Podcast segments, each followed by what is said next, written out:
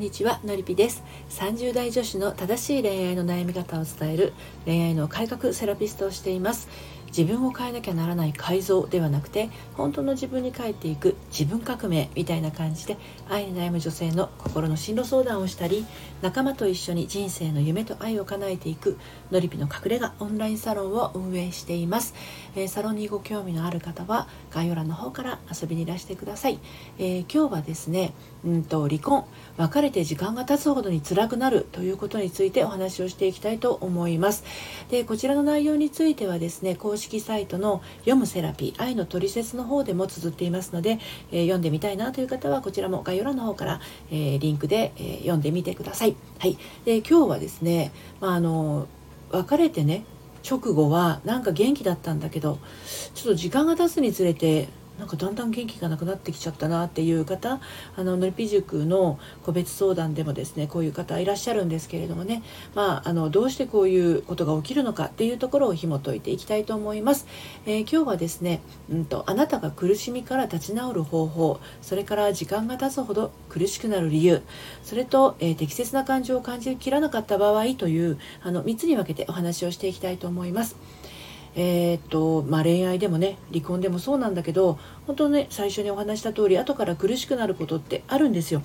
別れた瞬間は納得してた。別れる前は理解してた。別れた直後も一人だなって実感してた。それなのにそれなのになぜ？別れて時間が経つほど苦しくなるなんてね。あのこういうふうにおっしゃる方いらっしゃるんですよ。別れなければよかったとか。別れたのは失敗だった。離婚しなければよかった。今の私とても辛い、今日はねそんな思いに苦しんでいる方へのメッセージになります。でまず最初にあなたがその苦しみから立ち直る方法について最初にお話をしてしまいたいと思います。この別れの苦しみから立ち直るたった一つの方法はもうあの別れの現実を的確に受け入れるっていうことなんですね。これ他ならないんですよ。でこの別れの現実を事実として受け入れることができていてもですね心理的にお別れが受け止めず受け止めきれずにいる人こそなかなか立ち直れない人になっちゃうんですね。納得して別れたはず。でまあそれはあの別れた時点ではね物理的にも精神的にもそうだったかもしれないんですね。ただどこかで肩肘を張っていたり無理をしていたり我慢したりしていませんでしたか？またあの辛いのに涙も見せず、まあ、努めて笑顔にしていたりとか忘れようとしてあちこち飛び回ったりしていませんでしたか、まあ、離婚直後とかねお別れの直後って何かとバタバタして忙しい風情を装っちゃったりするんですよ。でまあそういうところにかまけてって言ったらちょっとあれですけどあの現実と向き合って、まあ、本当の気持ちを感じることがあんまりないままに月日が過ぎてみたら、まあ、感じきれてない感情たちがねあの胸やお腹の中でざわざわとこう会議しているような感じなんですね。そうあの心の中ではちっともお別れが済んでなかったっていうことなんです。納得して別れたのは表面上のことでこれはもう目に見える範囲のことなんですねだけど気持ちの中身のところでは全然納得できていないところがあるっていうことなんですで、まあ、何に納得できなかったのかはね一人一人異なるでしょうけれどまあこれ多くは納得いかなかったことに紐づいている感情の部分になります。はいで、えーと、こういうふうにね時間が経つほど苦しくなってしまう理由があるんですね。で納得していたつもりが実は納得していなかった気持ちが胸の奥の方でくすぶり続けているから時間が経つほどに苦しくなっちゃうんですね。心の奥には例えばこんな思いが詰まっていたりします。不満感不安感罪悪感後悔。相手を責める気持ち自分を責める気持ち。申し訳なさ。負け組感。プライドが折れた感じ。自分を下に見てしまう感覚。その他にもたくさんの重い感情感覚が自分の中で渦巻いて何か別の思いで蓋をされているような状態なんですね。あまりにもたくさんの感情が抑え込まれているためバーンとこう爆発するのを待っているかのようにねじわじわと膨れ上がってきているような感じなんですね。でこんな風にあのいろんな感情を感じてたのに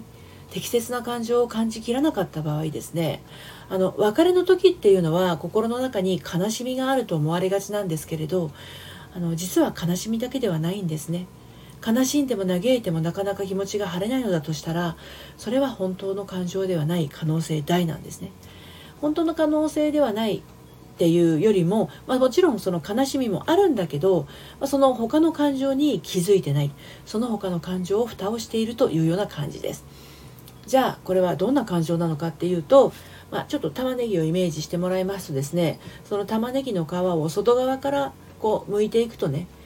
この心の奥玉ねぎの芯に到達するまでにはさまざまな感情が隠れているんですよ。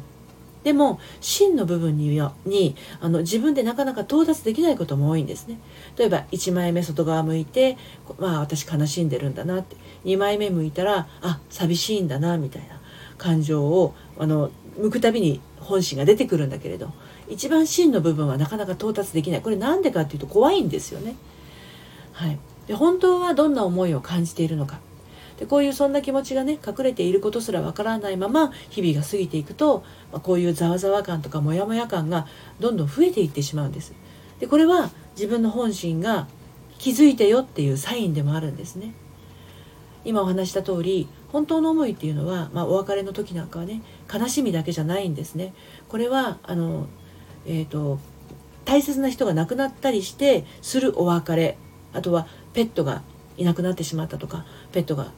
死んでしまったとかそういう時も同じです。本当の思いって悲しみだけじゃないんですね。でそこに気づいて癒してあげていくと本当の気持ちが納得してスーッとあの気持ちが穏やかになっていくと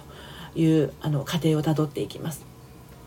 はい。ということで今日改めてメッセージです。納得して別れたのにね、あの、なぜ思い出して苦しくなるんだろう。別れて時間が経つほどに辛くなるのはどうしてなんだろう。これは別れに納得しているつもりが気持ちの面ではまだ納得できていない場合、感情が未消化であることが多いんですね。はい。あなたはいかがでしょうか